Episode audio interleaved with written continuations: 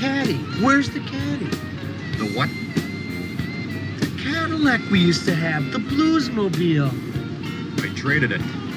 Traded the Bluesmobile for this? No, for a microphone. A microphone? Okay, I can see that. What the hell is this? This was a bargain. I picked it up at the Mount Prospect City Police auction last spring. It's an old Mount Prospect police car. They were practically giving them away. Thank you, Al.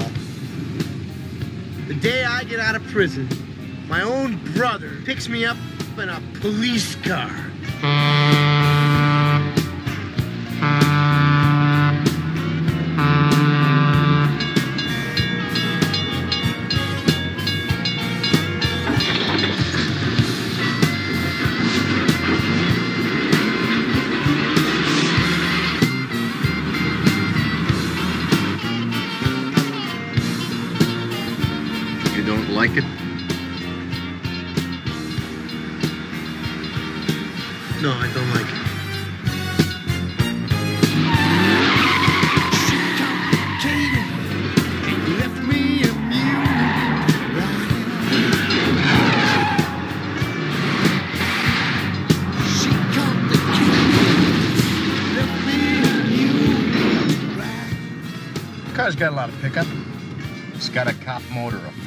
440 cubic inch plant. It's got cop tires, cop suspension, cop shocks.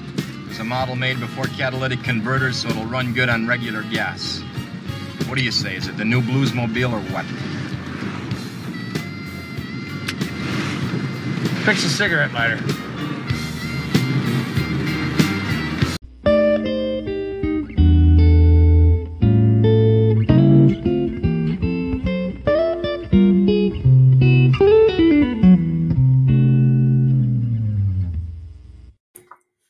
This week on the podcast, uh, don't shoplift and Ray's music exchange. Go visit the Penguin and forward all your mail to 1060 West Addison.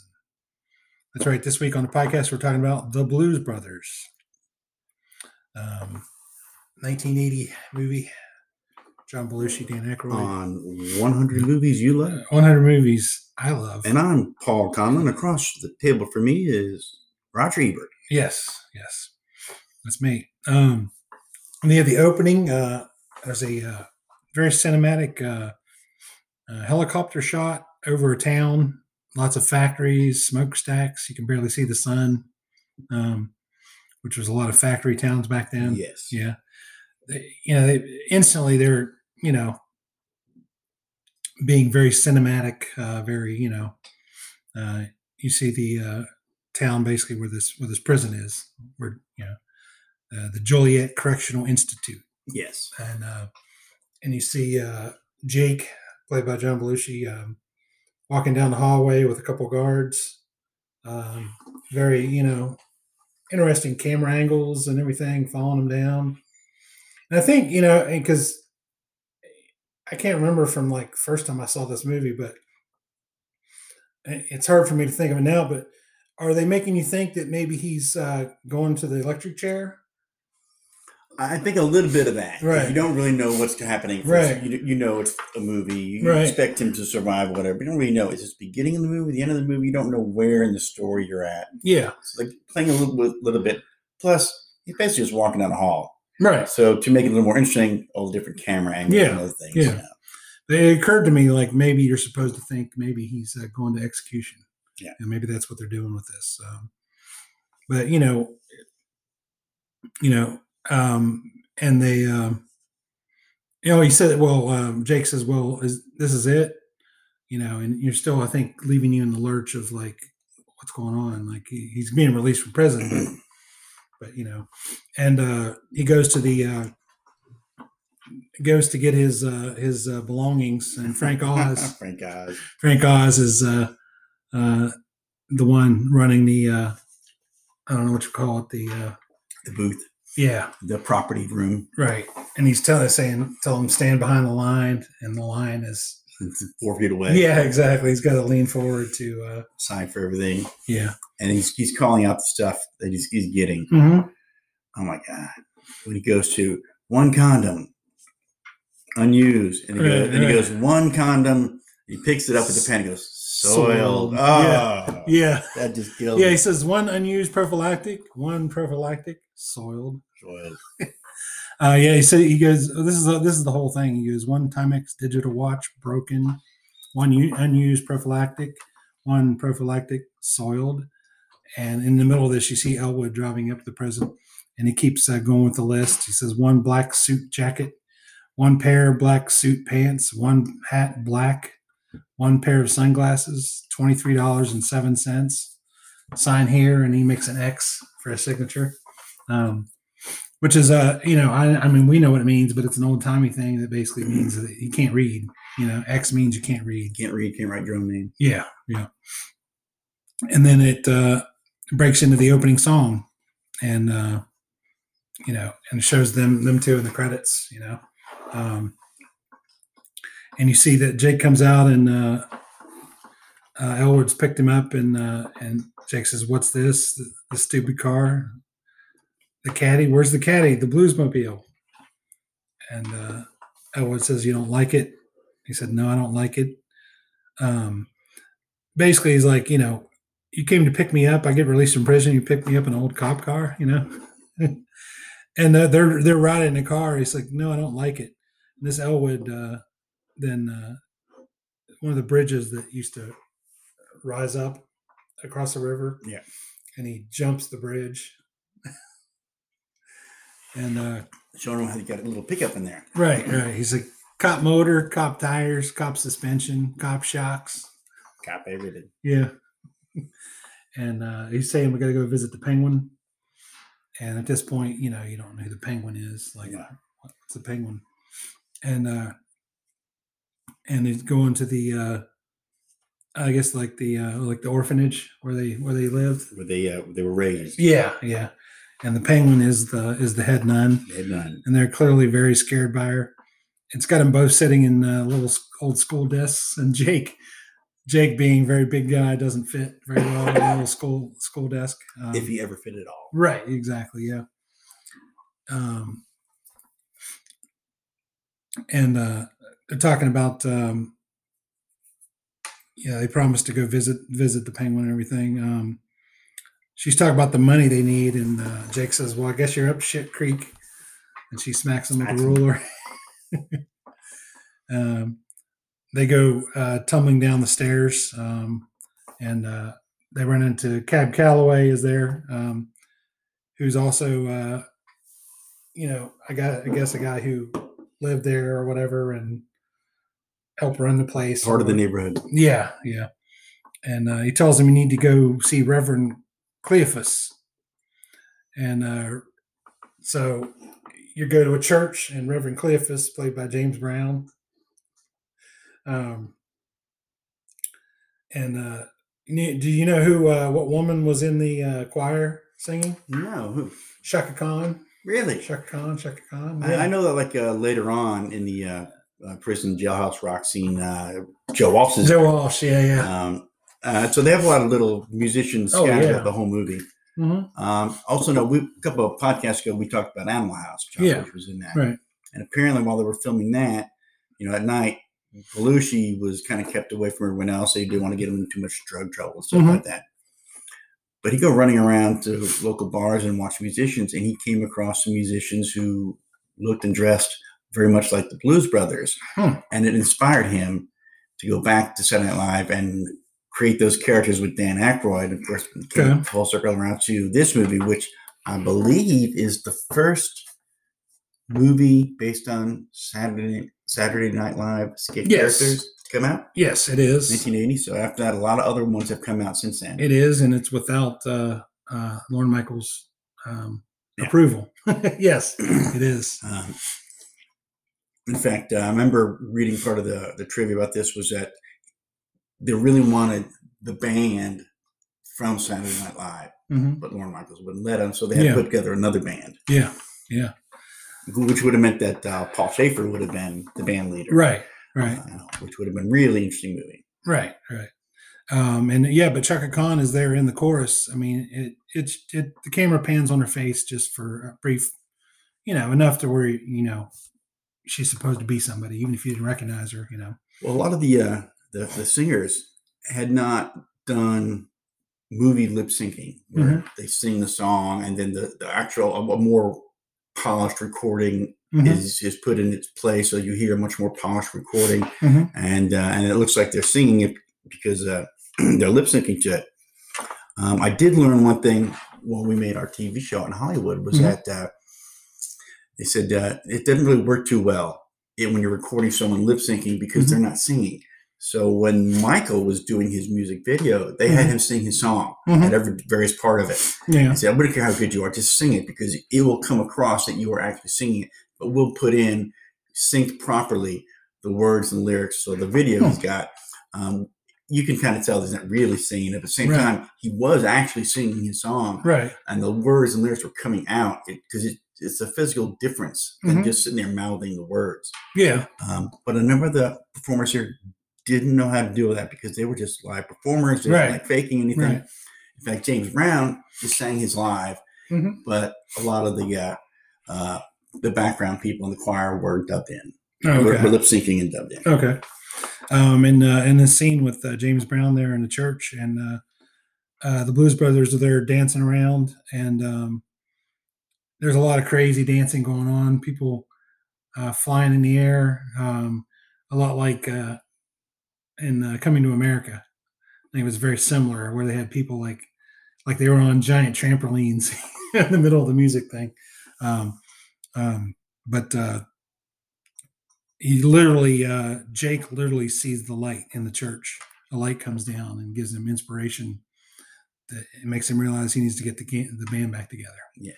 um and after they leave the church they're in the uh, car and the, and the eight track player has the best of sam and dave in the eight track player um and uh they're going down the street and the cops start following because they ran a red light um and uh, one of the cops is played by Steven Williams, who I think we've discussed at some point in some movie, but you know I know him because of uh, because of uh, Twenty One Jump Street. 21 Jump Street. Yeah, yeah. Uh, the X Files.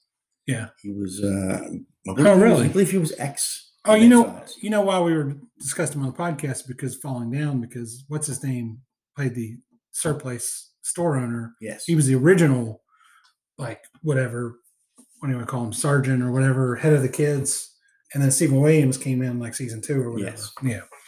Um, I didn't realize he was on X Files though. Okay.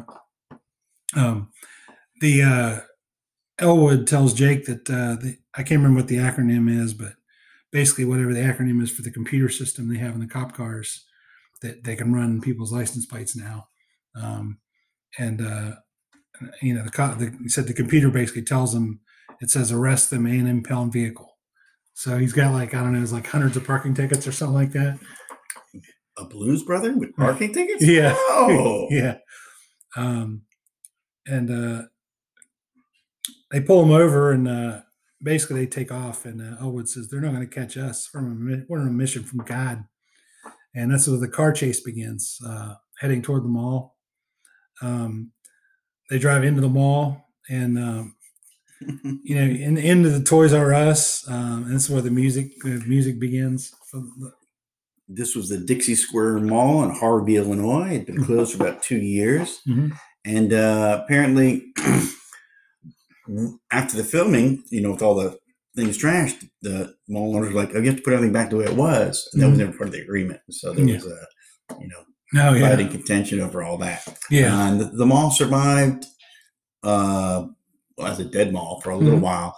Eventually, the one of the main anchors was torn down. The power plant was torn down, and then I Mhm. think by, by 2012, the rest of the whole thing had been torn down. So it Oh, took okay. another almost 30 years Oh, for okay. that uh, big giant building to Okay.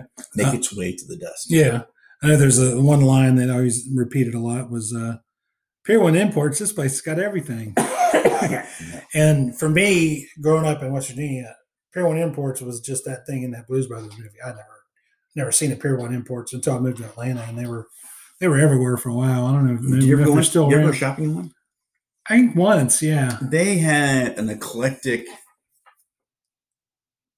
supply of kitsch and knickknack, this, that, stuff. And the, hmm the spiel was that it was all from Europe.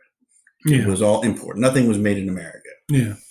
Um, but it could have all been made in China and Korea. And, Yeah. But yeah. it, a lot, a lot like swords and wooden swords. yeah. And uh, statues and this, that, and Yeah. the other. I remember the one on uh, Pleasant Hill was there for a long time, like next to Red Lobster on Pleasant Hill in Duluth, Georgia. I remember that one being there for a long time. Drove by it a million times. I They think only they went went out of business. I think most Think of them have so. Torn down or converted Yeah. from one thing to another. If you find one out there or anything similar to it, Mhm. go and look around. They usually have some interesting stuff. Yeah. Um, and they, they drive by the, uh, and they, they said the new Olds- Oldsmobiles are in early this year. um, and, uh, yeah, it's a pretty classic, uh, the whole mall thing, uh, going destroying. It's probably one of the most destructive scenes ever in a movie, I think, as far as, you know, destroying like stores and merchandise and buildings and stuff like that. Um, soon after this, we uh, meet uh, Carrie Fisher's character, who I think is just Mystery Woman. I think. Um, We know that she has something to do with Jake. yeah, We don't know exactly what. Yeah. This is the part here she fires a bazooka at him. Although oh, apparently uh, she became engaged to Dan Aykroyd during the filming of this movie. Yeah, Uh, yeah. I did not know that until I was reading Mhm. some of the trivia and stuff on this. Uh, yeah, I just remember I saw the movie in the theaters when it came out because it was Belushi and Aykroyd, it was Blues Brothers, and then when Carrie Fisher from Star Wars was in it, we're Mhm. like, oh my god, look at that! What a great part! yeah. Um, trying to kill everyone. Right, right. She's a psycho and just trying to kill him with everything. Uh, fires a bazooka at him. Um, there's a scene where uh, uh, Elwood gets Jake and Elwood get back to where Elwood lives, and uh, he's telling the guy um, who runs the place, like, "This is my brother Jake. He's gonna be staying with me for a while." And the one old guy who's sitting in the, uh, I don't know, I guess like the lobby or whatever, says, says Elwood, "Did you get my cheese whiz, boy?" yeah, And classic line, but this is one of those things that's bugged me forever is cheese in a can is not cheese whiz. Cheese whiz is a jar. It's kind of like nacho cheese dip or something, I, I, I understand. Uh, Yeah. yeah. it was supposed to be, but uh, people call it cheese whiz. because of the way it comes whizzing out. right, right, and then people still call it cheese Yeah. whiz, and that just irritates. Does it me. irritate? Yeah, it does. I don't like it, but um, You know, you mentioned uh, Sam and Dave on mhm. A Track. Mhm. Um, of course, they uh, recorded with Stax Record, and the backing band for most of Stax Records was Booker T and the MGs. Mhm. And who were members of Booker T and the MGs? But Steve Cropper and Donald Duck Dunn. Mhm. So they're in the movie and Mm-hmm. also in the movie. Yeah, yeah. Um, and uh, you- you're you're in Elwood's uh, room, which is like a tiny room, basically enough room for like a bed and a and a hot plate and a record player. It's pretty much it. And you see the train. You know, train goes by. He's like, how often does the train go by? So often you won't even notice it. Yeah, like live right right by the train tracks, like just outside the window. Um, and uh, the address they gave was 1060 West Addison for the cops uh, to find him. And uh, and uh, John Candy he comes in. He's a cop uh, trying to track him down. And uh, yeah, 1060 West Addison. Uh, I'm sure if you're listening to this, you're aware, but that's the address for Wrigley Field. So it's a pretty good bit. Um, and uh, you have Carrie Fisher out there, and this time she blows up the building they're in, and the building is completely destroyed, but they're they're fine. Nobody dies apparently. Um, and uh, Jake, you know, they're trying to track down the guys from the uh, from the band, and uh, he tries to track down Murph, and uh, Murph is working at the Holiday Inn. he's he's a band leader at the Holiday Inn, um, and uh, so uh, he says, "So Jake, you're out. How are you? I mean." Said, "What are you going to do with all? You got the money you owe us, motherfucker." So first they're like, "Oh, you're out. You got the money you owe us, motherfucker." Um, yeah, I mentioned the Booker T and the MGs. Um, is it all the guys from here in here? I know. Is just a couple of them? Um, I don't know. Yeah, I'm not sure actually. Um, but um, and uh, when they first um, when they go to uh, get the guy who's the maitre d, um, first thing he says is, "Oh no, I thought it was supposed to be five years. Didn't you get five years?" He's definitely not happy to see him. He's shocked. He's like, "Wait, didn't you get five years? It's supposed to be five years." Um, and of course, uh, he's the maitre d of a very fancy restaurant. Um, very famous uh, little part here of the waiter, Paul Reubens, Paul Reubens. Pee Wee Herman. Um, of course, he was a long time, uh, you know, improv guy around Yes. Hollywood. Was around a lot of uh, a lot of uh, these types of uh, actors and everything. So, um, and uh, they sat down, and uh, their friend, the- HRD, says, "Come on, guys, this food is really expensive. The soup is fucking ten dollars." I love the way he says that. Uh, they're doing a shrimp toast to each other, where they they wrap their arms around each other and they're feeding each other shrimp. Um, this is where uh, Jake says to the, the guy who's there with his wife and his uh, young daughters, "How much for the women? How much for the little girl? Some of your children." uh, love that. And uh, And then he tells Maitre D, if you don't come back with the band, we will eat here every single night. Mm-hmm. Yep.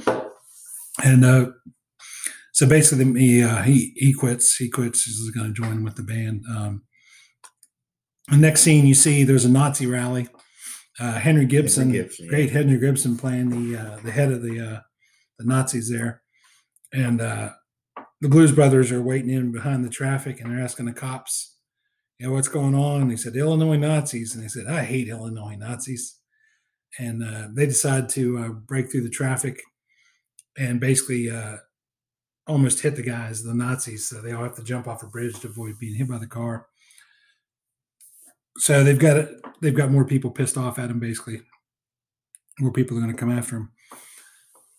Uh, the next scene.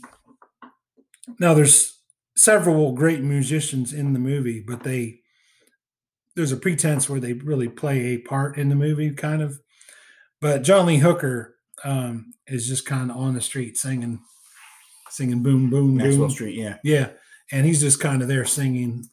Um, yeah, he was filmed live. Yeah, Um, and it's a great, great number. yeah, yeah. It is, but you know they they don't. There's no pretense of him like being Part of the movie. right. The He's not trying to do acting. He's just No, it's all about the music. Right. know, so you got to have the music in there. yeah. Oh yeah, yeah.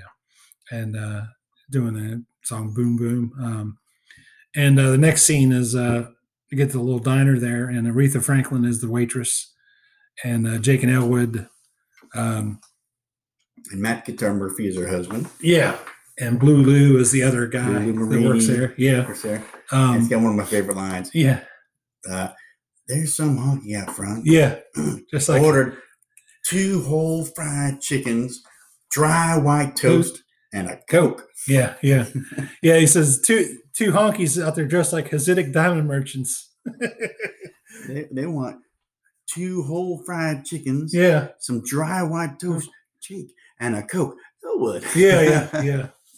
And uh, and uh, this is where uh, basically uh, Aretha Franklin's uh, uh, Guitar Murphy is her husband, and uh, basically he's gonna they're gonna run off and join the band too, and And she, She- says, "You're gonna join in. You better think about. you what better you're doing." think, yeah. And she breaks into the song, and lots of uh, the other waitresses doing the dancing with her and everything. So apparently, this was also one of the times where the where Rita didn't really do the lip syncing too well. Mhm. So uh, apparently, they filmed this many, many times from many, Mhm. many different angles, and we're just able to use put together parts that were synced Mm-hmm. the best. Mm-hmm. Okay, um, but love that song. Great It song. is. It's my favorite song by her. I mean, I love that song. Um, and uh, the uh, there's a uh, there's a, uh, s- a store next to uh, here, which is a uh, hair cutting place, a salon. It's called Curl Up and Die. um, it's just, uh, and I think this is where uh, Carrie Fisher's here again. I think using a flamethrower. I think that's where that we see that store. It's Curl Up and Die. Um, next, we get to the music store, Ray's Music Exchange. Uh, Ray Charles is running it. Um, and they're in there talking to Ray, and you realize they stole him money, but they need uh, they need uh, amps and instruments and everything to rent. And uh, there's a little kid there going to shoplift. And of course, Ray Charles, being blind, uh, he already knows what's going on. He's got the gun loaded and shoots at the kid and chases him off. Um, and uh, they they question they question uh, this uh, piano. I was like, I don't know, this piano's This defective or something Yeah, like I that. don't know. Can you play on it? Yeah, exactly. And uh and uh, he says two thousand bucks, take it home with you. I'll, I'll throw in the black keys for free. and then uh, they get Ray Charles to play the piano, like to prove that the piano works correctly. Um, the uh, and this is oh this is where the part where she used the flame flamethrower, frame flamethrower. Uh, they're in the phone booth, and uh, somehow she can't kill him though. Um, and you see the uh, Henry Gibson again, the Nazi, uh, gets Elwood's address um, to know where where to find him, uh, which is Wrigley Field. Uh, next scene, you get to uh, Bob's Country Bunker, which is the country bar, and they just they just happen to be there, and uh, the good old boys are playing tonight yes. of course they they just say we're the good old boys and uh um they go jake and elwood are in there and uh she they asked the waitress uh what kind of music she said well we got both kinds of music country and western Yes. One of I- my favorite line. yeah i used to know a guy i worked with at domino's at emory and uh he was in a band and he actually had that on our website they're not, they're just rock band, but they have that quote. We got both kinds of music, country and western. Um, yeah, I love that. So they're on stage. Uh, they start playing, and uh, and they're like chicken wire. So there's chicken wire around the stage, and uh, they're playing "Give Me Some Lovin'," uh, which I love. The uh, remember Bob, the the owner, says. It's like, ain't no Hank Williams song. not only is it not only is it not country, but Any Western. well, well, no, but I mean, it's like apparently it's got to be a Hank Williams song. Ain't no Hank like Williams they- song. They turn the lights off on them. Yeah, yeah, They go, the big power switches go down. yeah, The lights go off. yeah, And Jake goes, okay, you know the rawhide? Yeah, okay. yeah, yeah. Like raw, yeah, rawhide, yeah, raw, rowdy Yates, yeah, yeah. And uh, they start playing this theme to rawhide, and it happens to be a whip hanging on the wall next Just to him. Just happens to be. Right. So uh, he uses the whip for the, uh, end of it, and they love that. And then the next song they do, uh, uh, "Stand by Your Man," and it's great the way they use their uh, their arm, uh, their arms, you know, to point to "Stand by Your Man." Uh, and of course, they all love it, and people in the crowd are crying too. They're all holding each other. Uh, so they end up doing okay. The crowd likes them. Um, They play to the crowd. yeah, and at the end of the uh, show, um, Bob, they're talking to Bob to get their money. He's like, "Yeah, yeah, with two hundred dollars, and you fellers drank three hundred dollars worth of beer." Um, and he's like, "Okay, we'll take a collection up from the boys." Um, so they're going outside and going to supposedly get the money from everyone.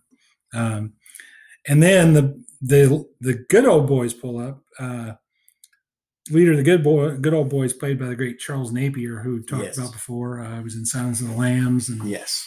it's been in so many things. Actually, played a played a voice on uh, Squidbillies, uh, the uh, sister show to Aqua Teen Hunger Force that our guest Carey Means was on. Uh, he was the sheriff there in the early years, and um, Charles Napier playing the, the leader of the Good Old Boys. Um, basically they uh, take off. So they've got the good old boys and Bob Matt Adam too, along with the Nazis, along with the The All the police, cops. every every cop from here right there. along Carrie Fisher trying to kill him with the you know with weapons, and uh, they uh, they uh, want to meet up with uh, this agent they know. Uh, so they're in a sauna, and Steve Lawrence is there, plays the agent. Um, and uh, You know what the sauna scene is in reference to? no, no, Uh, I, I didn't know this either. Mhm. I read about this recently. So apparently, uh, uh, the 1973 Blood, Sweat, and Tears music album "No Sweat," almost exact image for really. image, was the sauna scene there, and also on that album and on that cover, Mhm. Lou Marini and Tom Malone.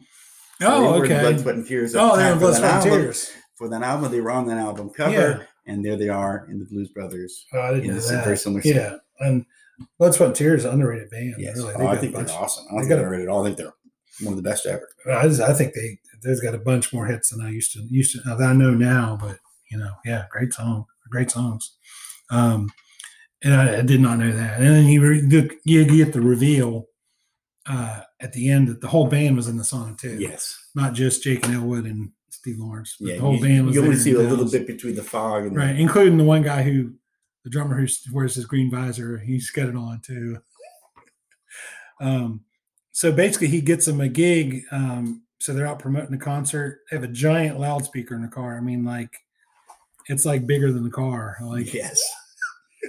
and uh, they're at the uh, gas station, and then literally they get to a gas station. There's no gas at the gas station, so they have to wait. And Twiggy pulls up, and uh, Elwood's pretending like he works there, and she gives him, you know, he's like, "How much is the gas?" He's, like, uh, 98 98.50 or whatever. She just hands him a hundred dollars. Um, he invites her to the show, um, and uh, later on, and we'll be back right after this.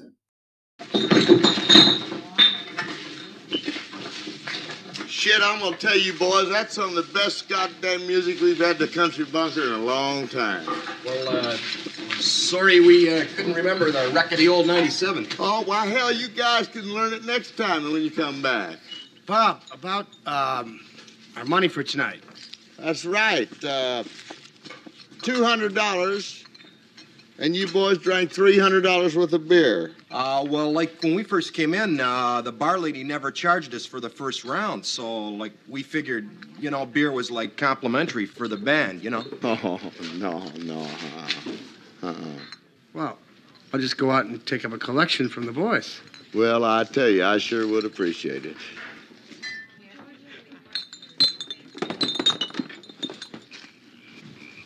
I say this trip is nowhere, man.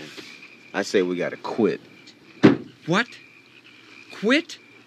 Well, I wish you guys would make up your mind. Otherwise, I've got to call Mr. Ronzini at the Holiday Inn and get our old gig back. Back at the Armada room? Listen, they want us to pay for the beer we drank, so you guys better split. The next gig is gonna be dynamite. Huge. You'll see. I say we give the Blues Brothers just one more chance. Why not? If the shit fits, where? Scoot over, goddammit.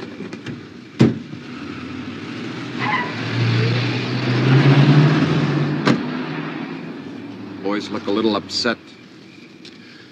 Hey, man, don't worry. We got a couple of days. We'll get the Penguins' tax money. I mean, look, we got an appointment to see Mr. Sline tomorrow. Everything's gonna be all right. Let's skate.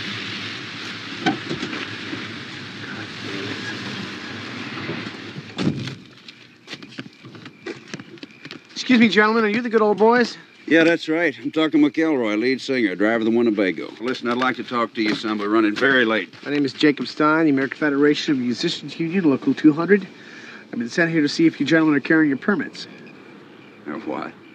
Your union cards. May I see your cards, please? Suppose we ain't got no union cards and we go in there and start playing anyway. Now, what you gonna do about that? You gonna stop us? Stein? You're gonna look pretty funny trying to eat corn on a cob with no fucking teeth. Listen. Let me talk to Bob, the owner. See if we can put your band on contract waivers for tonight. I don't want you to move from this spot. Just let me handle this. We'll, uh, we'll talk to Bob. Get in the car and start her up.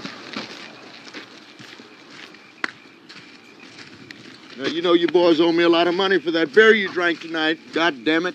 Bob, we love playing here tonight. My brother's writing out an American Express traveler's check to cover the extensive bar tab. Well, I sure would appreciate it. I better check up, see how he's doing. See, I have to sign it too. I usually sit in the car and write it out on the uh, glove compartment lid. Okay? Get a pencil.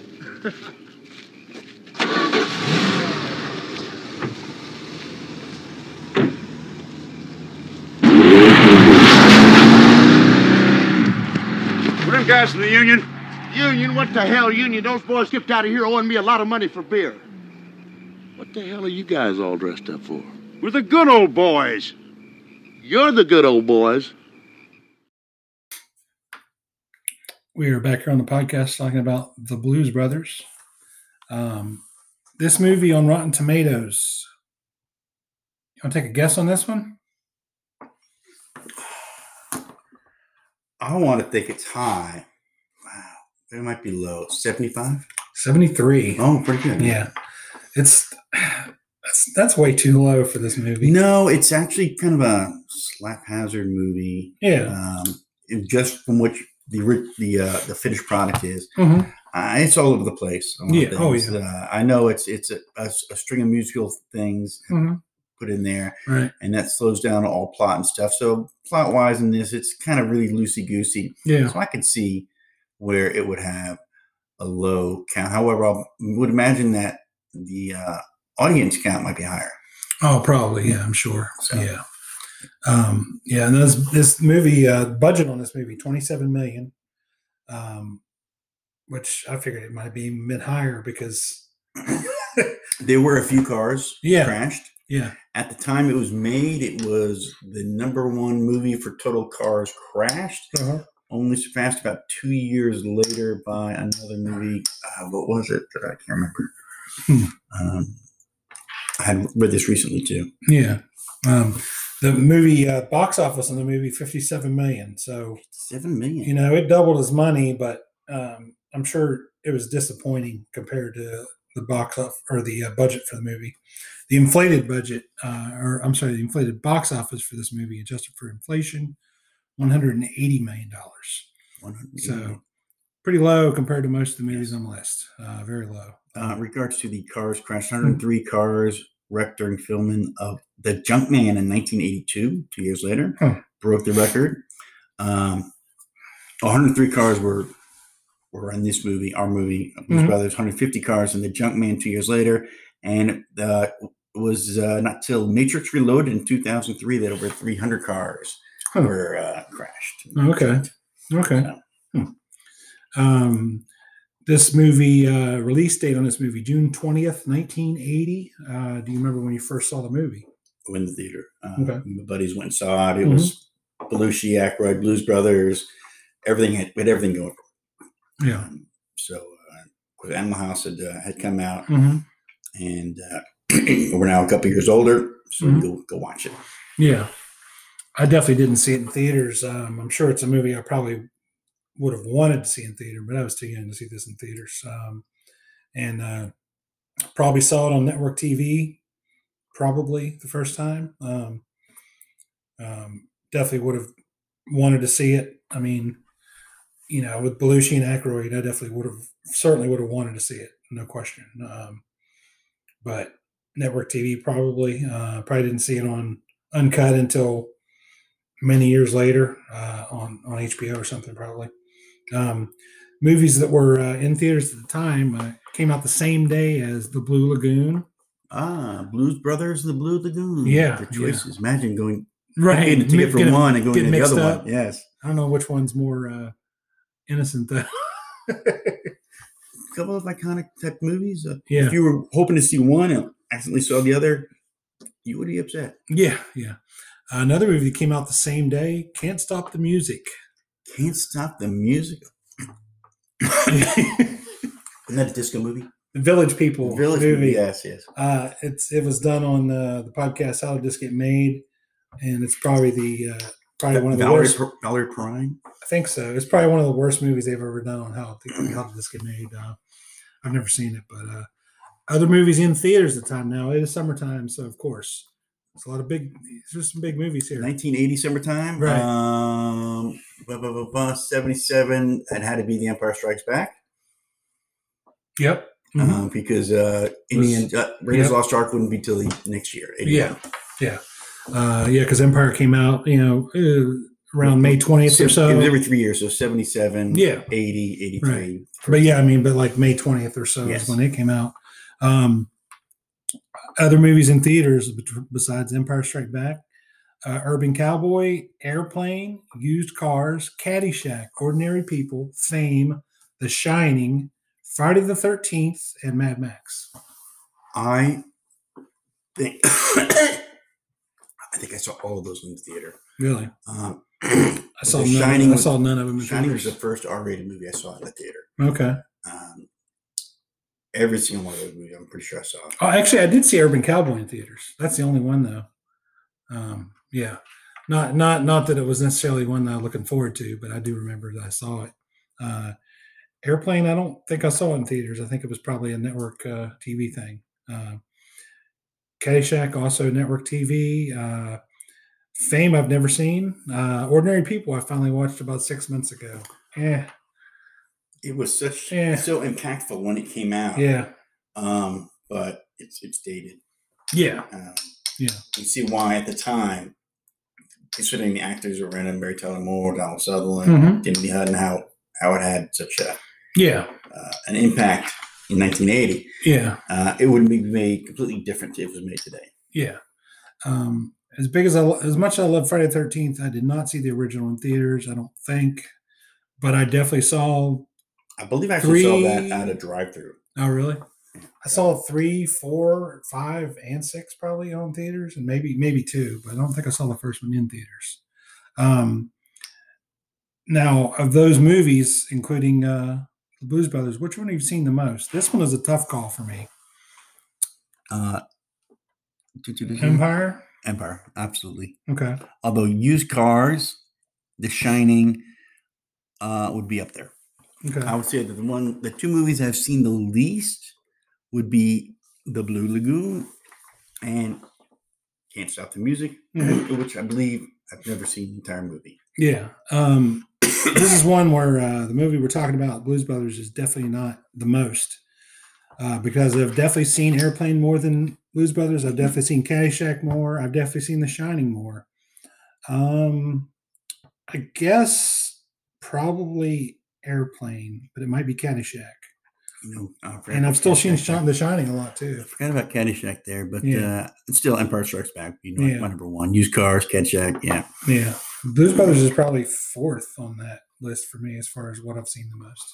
It's funny whenever I watch the Blues Brothers Mhm. since it came out, it's always for the music. Mhm. It's never oh what a great storyline I Mhm. want to watch. Oh, the Right. Blues Brothers, Jake and Owen. They're Yeah. such good. ki-" No, I always watch it for the music. Yeah. Um, Mhm. oh, I want to see that those scenes. Yeah. Yeah. Everything Um, else is just Yeah.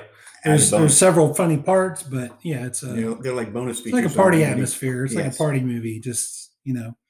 Um, now, uh, director John Landis, who we just talked about, Animal House. yeah, um, you know, we've went over his movies a bunch already. He's, Yes. he's done a lot. So, uh, the tagline for this movie: "The most devastating team since Nitro and Glycerin." So, uh, Bechdel test? Hmm, uh, no, probably right. um, I mean, you what- have Aretha Franklin, you have uh, the Penguin, you have Penguin. Twiggy. You've got Carrie Fisher. Carrie Fisher. None of them interact with each other. No, Or anyone other women no, characters. Uh, maybe Aretha Franklin in- interacts with the other waitresses, as, as singing and dancing. but we don't know their name. Definitely, yeah, yeah. So no way. Um, yeah, trivia about this movie: 104 cars were crashed. Uh, 60 cop cars were purchased for this movie. None survived. None survived. Um, yeah, we mentioned uh, Aykroyd and Fisher got engaged during the filming. Uh, that, that did not work out. Uh, Paul Shaffer was kicked out of the movie before filming started. Um, the Steve Park Award. Uh, typically I give this to a, a a lesser actor who's been in a lot of my movies. Um, this isn't a lesser actor. I'm just going to say John Candy because he's been in so many movies on my list already, and who doesn't love John Candy? So, Yeah. yeah, Orange Whip. yeah. Orange, Orange Whip, Whip. Orange Whip, Three Orange Whips. Orange Whip, Orange Whip. Uh, so we can get back here to talking about the uh, the story. Um, and we're at the show, and uh, the Blues Brothers aren't there yet. The band's there. Uh, the audience is waiting for them. And uh, at the show, uh, Cab Calloway's there, and he asked the band, "Do you know Minnie the Moocher?" And uh, first, I think someone says, "I know Minnie, who is something I don't know," but they're talking about the song. Yes. And this was great having uh, Cab Calloway singing Minnie the Moocher. Yes. You know, because what that song was probably like what from the late 30s or Yes. something. And here we're 1980, so Yes. we're good 40, 40 plus years. And I like the transition from he just turns around and they're all dressed. yeah, yeah, yeah, Uh, yeah. And uh, slick and, and doing the song. It's Mhm. like that's what it's like to perform. You go from this to that. Boom. Yeah. Wrong. Yeah. And uh, he's doing the whole song, and uh, the whole crowd's into it and everything. Uh, and you see all the cops are there waiting, waiting on the Blues Brothers, and it's uh, where John Candy, the other two cops. This is where I said, "You guys want an orange whip? Orange whip? Orange whip? Three orange whips." Um, and uh, they, uh, when the Blues Brothers finally get there, uh, Cab Calloway is announcing them, and uh, he's like, "They're back from their three-year tour of Europe, Scandinavia, and the subcontinent."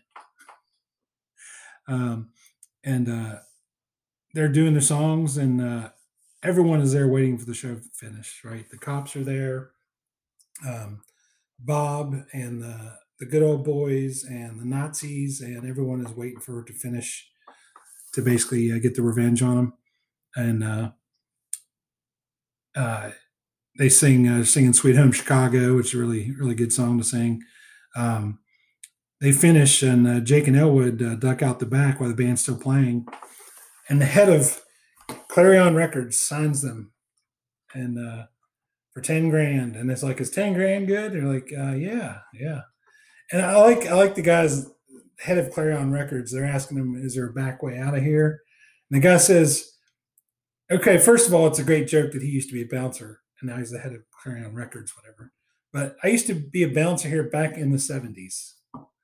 This movie came out in summer of 1980. It was filmed probably in 1979. Yeah. I I don't know if they're just trying to be dumb or what. that's it's a crazy line. Back in the 70s, um, Which would have been like six months before. Right, right. Um, and uh, they get out of there, and and Carrie Fisher's there with the machine gun, um, in the uh, like little uh, I don't know, like sewage tunnel or whatever they're crawling, they're getting out of. And uh, Jake is coming up with all excuses uh, to her, like why he left. I ran out of gas. I had a flat tire. I didn't have money enough money for cab fare. My tux didn't come back from the cleaners. An old friend came in from out of town. Someone stole my car. There was an earthquake, a terrible flood, locust. It wasn't my fault. I swear to God. And, uh, And then he pulls out the big guns, yeah, yeah, the eyes, yeah, yeah, the old John Belushi eyes. Takes Yeah. off the sunglasses. yeah. Gives her the old batty eyes. Yeah. She melts. Yeah, yeah. And uh, it's time for them to uh, get the money back to uh, Chicago. They already tell the, the head of records to, you know, give two thousand dollars to raise music exchange, give the rest of the band, and uh, they're keeping five thousand. They got to take it back to the Penguin to save the orphanage. Um, and this is where they say the line: "It's 106 miles to Chicago. We got a full tank of gas, half pack of cigarettes. It's dark, and we're wearing sunglasses. Hit it." and you see that Twiggy was waiting for him and he didn't show up basically. um, and there's lots of cops following them. Um, they're going to uh, City Hall uh, to pay the uh, pay the tax bill. Um, they go through so much trouble uh, to short circuit the elevator, to put uh, benches in front of the doors, and all this stuff. And they get to the uh, tax assessor's office It's closed. and it says back in five minutes. and then Steven Spielberg, who plays the tax assessor, so assessor comes out eating a sandwich, like, you know, can I help? you?" And uh, they uh, come up and uh, basically give him the give him the cash. And the uh, the receipt they get Mhm. You know, it's it's for the orphanage. Mhm. It's got the five thousand written on it, and the address is for Wrigley Field. Right, right. That was 10, 1060 West, 1060, yeah. 1060 West Addison. Yeah. Yeah. Uh, and then he signs his name, R.J. Daley, reference to Richard Daley, The big mayor of Chicago. Right. Uh, so lots of big Chicago references all Yeah. about. Yeah, and they, you know, basically created a film bureau in Chicago because of this movie. Like there really wasn't one, and they created it because of this movie, which is interesting. You know, a lot of uh, you know all the John Hughes movies. You know, a lot of them were filmed in or supposed to be filmed in Chicago. Um, and they gives them receipt, and uh, you know, all the cops. There's like basically hundreds of cops pointing guns at them. Um, About 500 extras make that little one little scene there, oh yeah, crowding into the area. Yeah. Well, um, the uh, and then the next scene, they're in jail, and they're in they're on stage with the band in their prison outfits, and uh, you know, they're doing jailhouse rock, and yeah, as you mentioned earlier, uh, Joe Walsh, who's actually in the credits, uh, he's one of the prisoners. He's the first one to get up on the table and start dancing. So I had to go back and look at it because I saw his name in the credits. Like what? So I had to go back and look at it very carefully. But uh, you know, There he is. yeah, and Long hair, long mustache. yeah, yeah, definitely. Um, and then the credits roll. Um, so fun movie, party movie, you know, casual viewing. You can dip in and out, see parts of the movie. Um, so next, it's time to do the uh, the trivia games we do on the on the podcast. Uh, I've got mine ready. Now we're going to do a game called Weird Algorithm. Um, it's where we name a movie, and instead of trying to name the cast in order of billing, it's name popularity on IMDb app, which tracks current popularity of an actor. Uh, for example, if they have a new TV show or movie come out, they might jump to the top of the popularity list. Um, so I've got my movie ready. Would you like to do mine first? We don't know what movie we're doing yet, but I would like to do mine first because I picked a small, obscure movie Okay. that you may not know any of the cast stars. all right. But Cool. it is from a couple of decades ago. Mhm. It's called The Right Stuff. Okay. It's a movie about astronauts Yeah. before they were astronauts. Okay. And it's got a lot of people in it. Yeah. But how good is your memory as for who was actually in it Mm-hmm. and who's at the top of the list now? Um, I would guess Tom Hanks, number one. Um, I'll stop we'll you there out. and back you up. Mhm. We're not talking about Apollo 13. We're talking about The Right Stuff. Oh fuck! Tom Hanks Jesus was not in it. Ah, This was the beginning of the uh, man, astronaut I program can't believe I fucked that up. Um, because after the uh, infamous Chris Klein Avengers, yeah, jeez. Um, it's also a test of your uh, your your mind yeah. to get into a movie that we haven't talked about at all, Yeah. or, or up in any way, shape, or form. but it was Um, such a big movie at the time with It was. cast. It was, but jeez. You sure you don't want to do Apollo thirteen? Tell you what, let me look. You bring your uh, movie up, and I'll work on that. I'll look at Apollo 13. Okay. Although you're not allowed to use Tom Hanks. Okay. There it is, 1995. How about Mhm. that? Jeez, I can't believe I got mixed up. So you want me to do Apollo 13 now? Uh, no, what, what were you doing? Are you ready for yours?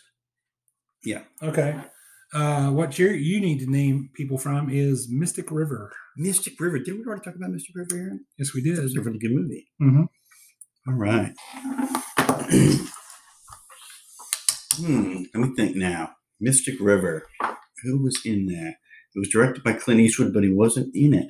Mhm. But it did have Sean Penn, Tim Robbins, uh, Kevin Bacon. Um, who else was actually in that? Those are the big three.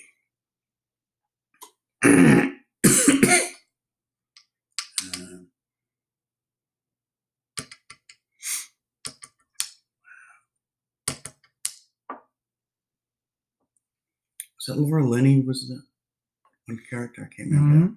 Was it? Mhm. Was she in it? Yeah. And it was her. Okay. Yeah, she was. Uh, She was the uh, Sean Penn's wife. yeah, yeah. Um, and I'm going to go with uh, who I've mentioned so far: Sean Penn, Mhm. uh, Kevin Bacon, Tim Robbins, Laura Linney, Mhm. and I don't even know if he was in it. Uh, James Gandolfini. Just gonna put his name out there. James Gandolfini. Why not?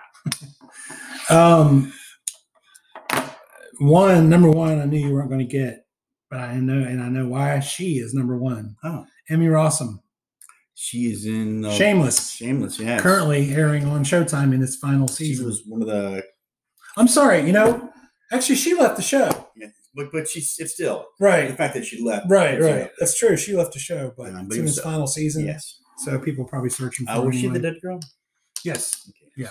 Sean Penn's daughter. Yep. She's number one. Number two is Laura Linney. Laura Linney.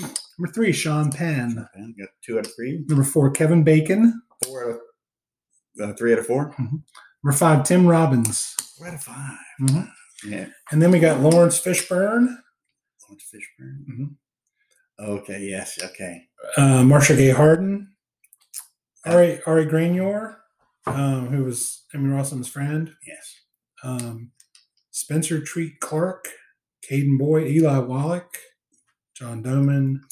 Eli Wallach. Oh yeah. That was such a good part for him. Yeah. But, you know, I didn't expect him to be at the top of the No. list, but yeah. So are we doing Apollo 13 now? I am going to do Apollo 13. Because I Uh, apparently don't know the difference. Tom Hanks is number one, but we're going to drop him off the list. So Okay. we're going to go two through six. All right. Um, Kevin Bacon, Okay. Uh, Bill Paxton, Okay. uh, Ed Harris, Mm-hmm. Gary Sinise, Uh huh. and I might also name Ron Howard. You name Ron Howard. Yeah. All right. So you named Ron Howard, Mhm. Gary Sinise, Mhm. Bill Paxton, Ed Harris, and Kevin Bacon. Yes. All right. So after Tom Hanks, number two, Howard, Okay.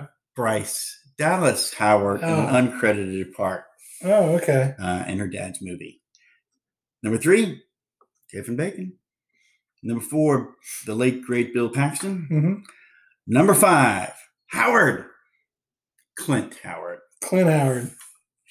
Ed Harris came in at number six. Yeah. Uh, is that uh, one, two, three, four, five? So Ed Harris, you got Ed Harris, Bill, and Kevin. Mhm. Correct. Uh, three out of five. Kathleen Quinlan, uh, Ray McKinnon, Gary Sinise comes in a little bit later. Hmm. Xander Berkeley, Miko Hughes. Uh, mm, I don't really see uh, John Bishop. Rance Howard was in it. Hmm.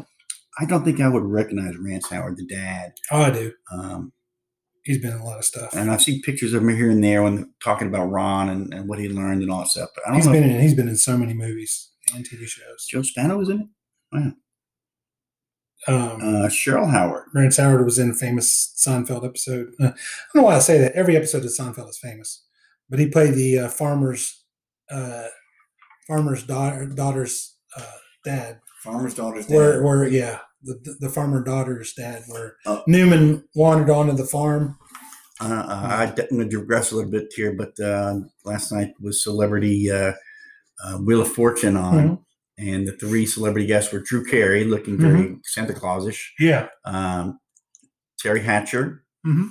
and another girl from a current TV show. I don't really know the show or the girl, Mhm. um, but they they mentioned with Teri Hatcher about her famous line from Seinfeld, Mhm. which was "They're real and they're spectacular." Spectacular. Yeah. Yeah. She says nowadays she says they're real and they're real. Yeah. Well, um, in reference to them no longer being spectacular.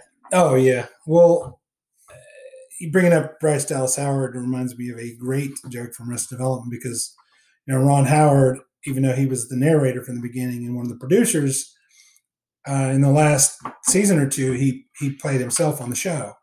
And you know the thing about Bryce Dallas Howard, like his kids are named after the middle name is named after the city they were conceived in. Uh-huh. Bryce Dallas Howard was conceived in Dallas.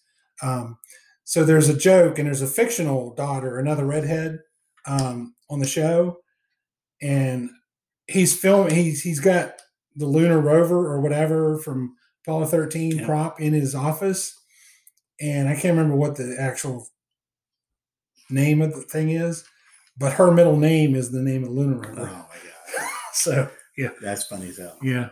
Um, Okay, and um, so it's time to talk about who's your guy in this movie, the Blues Brothers. Who's your guy? Um, who's my guy in Mhm. this movie?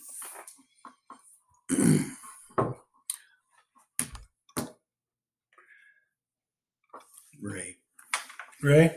He just his part, the gun, the playing, his Mhm. attitude. Yeah. Uh, he nails the the music. Um, uh, he's my guy. Yeah. Um, I was actually going to pick him too. It's great. He- And the joke about we think this piano is defective. Yeah. Can you But- show but- us? But his lines, like, like uh, I don't know if you ever saw it, but uh, uh, he was on the TV show The Nanny. Was he? Yeah, Okay. some of the later uh, seasons, he uh, is actually the boyfriend of Fran Drescher's character's grandmother, Oh, really? and but he also played a, a character very similar to himself that just wasn't a musician, but he played music every now and then. And, Yeah. uh, Oh, there was a Christmas episode where he sang a Christmas song with his killer. Oh, I didn't know that. Yeah, it's great. Yeah, it was, uh, how seeing him in here is great. And um, so I'm talk about time to talk about the villain in the movie. Uh, I'm going to go over the villain, the villains, the current villains list. We have a new number ten at the bottom of the list, uh, Keyser Soze. Keyser Soze. Number nine is Buddy from Baby Driver, the Thing from The Thing, Hans Gruber from Die Hard, Bricktop from Snatch, Nino Brown from New Jack City, the Xenomorph from Alien, Nurse Ratched from Cuckoo's Nest, Wicked Witch of the West from The Wizard of Oz, and Hannibal Lecter at number one from The Silence of the Lambs. Who's the villain in this movie, and do they make the list? Who is the villain? Wow. Hard to say that there is a villain in this movie. Mhm. Um, the thin storyline is that they are trying to raise tax money and get it paid off. Mhm. And everyone who's trying to stop them, every cop, Mhm. every Nazi, every country bunker, Mhm. has to do with actions of the Blues Brothers themselves that Right. they pretty much caused. Yeah. Um, so you can almost say that the Blues Brothers are their own worst enemy, which explains why when the band saw them, Mm-hmm. Yeah. they're like, Right, "Oh right. my god, no!" Five years. Didn't you get five years? Wasn't five years? Why we can't, can't get back together with the band? Yeah. Yeah. Sorry. Yeah. So, you, so you're saying the Blues Brothers are the villains of the movie? Hell no. No. Um, I'm gonna have to go with uh, no discernible real villain in this. Uh, Okay. although the Blues Brothers are their own worst enemy, they're Yeah. not, not villains. And even if there was They- a they- villain, yeah. they wouldn't make the list. No, wouldn't. no, no one here would make the list. Uh, Yeah. The closest thing to a villainous character in here is the Nazis, and even Right. them are just Right. super side characters, Yeah, super yeah, side yeah. goofballs. Yeah. Um, so Yeah. not worthy of consideration to be on the list, or even as a real villain. Yeah. Agreed. So, time to talk about the list. Uh, where would this be on your list? Would this make your top 100? Yes. Mhm. Uh, I don't think it would make the top 50, but I put it in uh, 60 somewhere, mid to late 60s, maybe Mhm. 66, 67, Yeah. 68, somewhere in that range. Okay. But where would it be on your list? Yes. We know it's in your top 100. It is in my top 100. Um, it is a great movie. You seem to speak well of it. Let me see if I can uh, bring up the list here and see what is available out there. There are some spaces in the low numbers, but I don't think you spoke well enough about 20. Number 20? Yes. Number 37. Was it? Oh, and there's a double gap there too. Blues know. Brothers, number 37 on my list. So, it's a good one. I've liked it all my life. It's never been absolutely one of my favorites, but I've always always loved it for sure. Um, and time to talk about what did make the list. Uh, the movie Neighbors, uh, the one with John Belushi and Dan Aykroyd. It is so fucking weird. If you've never seen Neighbors, Yeah, if you want to see a goofball movie, this that movie originally was designed with Belushi and Aykroyd in the opposite Right, roles, right. but when they got like, we want to do Right, against character. right. Let's me play the weird Yeah. one, me play the straight one, Mhm. and it just made for an incredibly unusual vibe Yes. the whole movie. Yes. At the time, I didn't like it. I'd like to go see it again. Yeah. I probably will because I think now I would get a lot more of the in Yeah. joke meta stuff of the switching of the two characters. Yeah. Um, and Aykroyd is a goofy oddball character is almost enough to carry movie. Yeah. It was dark and weird and really fun. Really fun. Uh, plugs. You have any plugs? Oh, nothing at this time. All right. Well, my plugs. I'm going to plug my Spotify playlist. Your Spotify playlist? You Yeah. your own playlist? Yeah. Um, you can follow my Spotify playlist. Uh, it's the word starred, S T A R R E D, 98765. You can follow my playlist. Is that the two R's? Yes, two R's. Two R's in a row, no gap, Two, right. No, no, gap. hyphen, No gap. No hyphen. Yep. no star red. Yep. Okay. So you can follow that if you want on Spotify. Seven six eight five Uh, 98765. nine eight seven. What's the significance? Just Numbers in backwards order. Nothing. nine eight seven six. Yeah. Um, and uh, time to talk about what we're doing next week. Uh, next week, pump and dump stops for Stratton Oakmont. Pop some vintage Quaaludes. Quit your job to work for Jordan Belfort right now. Next week, we're talking about Hey, the wait, wait, Wolf wait. of Wall Street. Sell me this pen. Yeah, exactly. The Wolf of Wall Street next week Wall on 100 Movies I Love. One hundred movies you love. Give us a bottle of your finest champagne, five shrimp cocktails, and some bread for my brother. We have a Dom Perignon 71 at $120. That'll be fine, pal.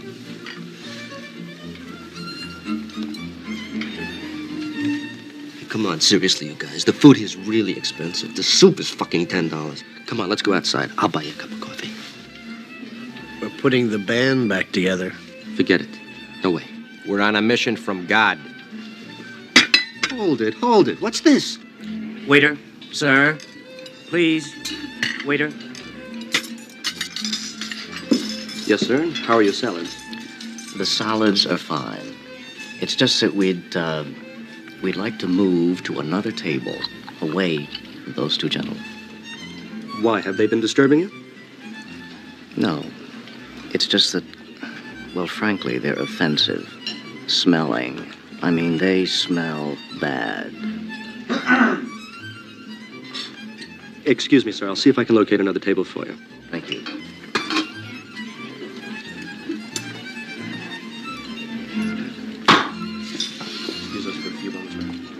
Sir. Problem at this table. Please, appreciate. Wrong glass, sir.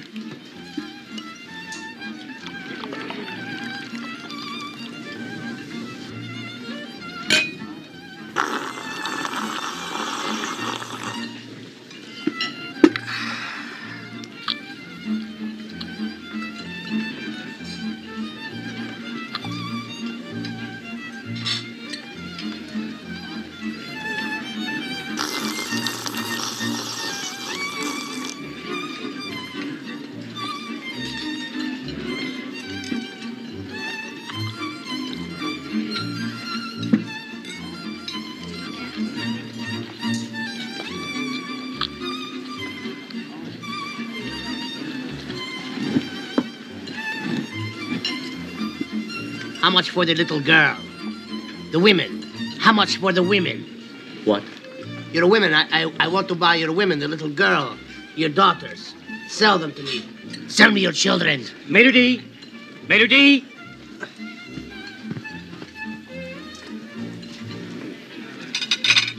Uh, hey, cut it out. Cut it out. When is it going to ask me to call the cops? You wouldn't do that to me, would you, man? He just got out of Joliet. He's on parole. You can't call the cops on him, man. We're putting the band back together. I said no. Absolutely not. You. How much for your wife? We're putting the band back together. We need you, man. We need your horn. I can't. I really can't. We got everybody except Matt Guitar Murphy and Blue Lou, and we're getting them next. No way.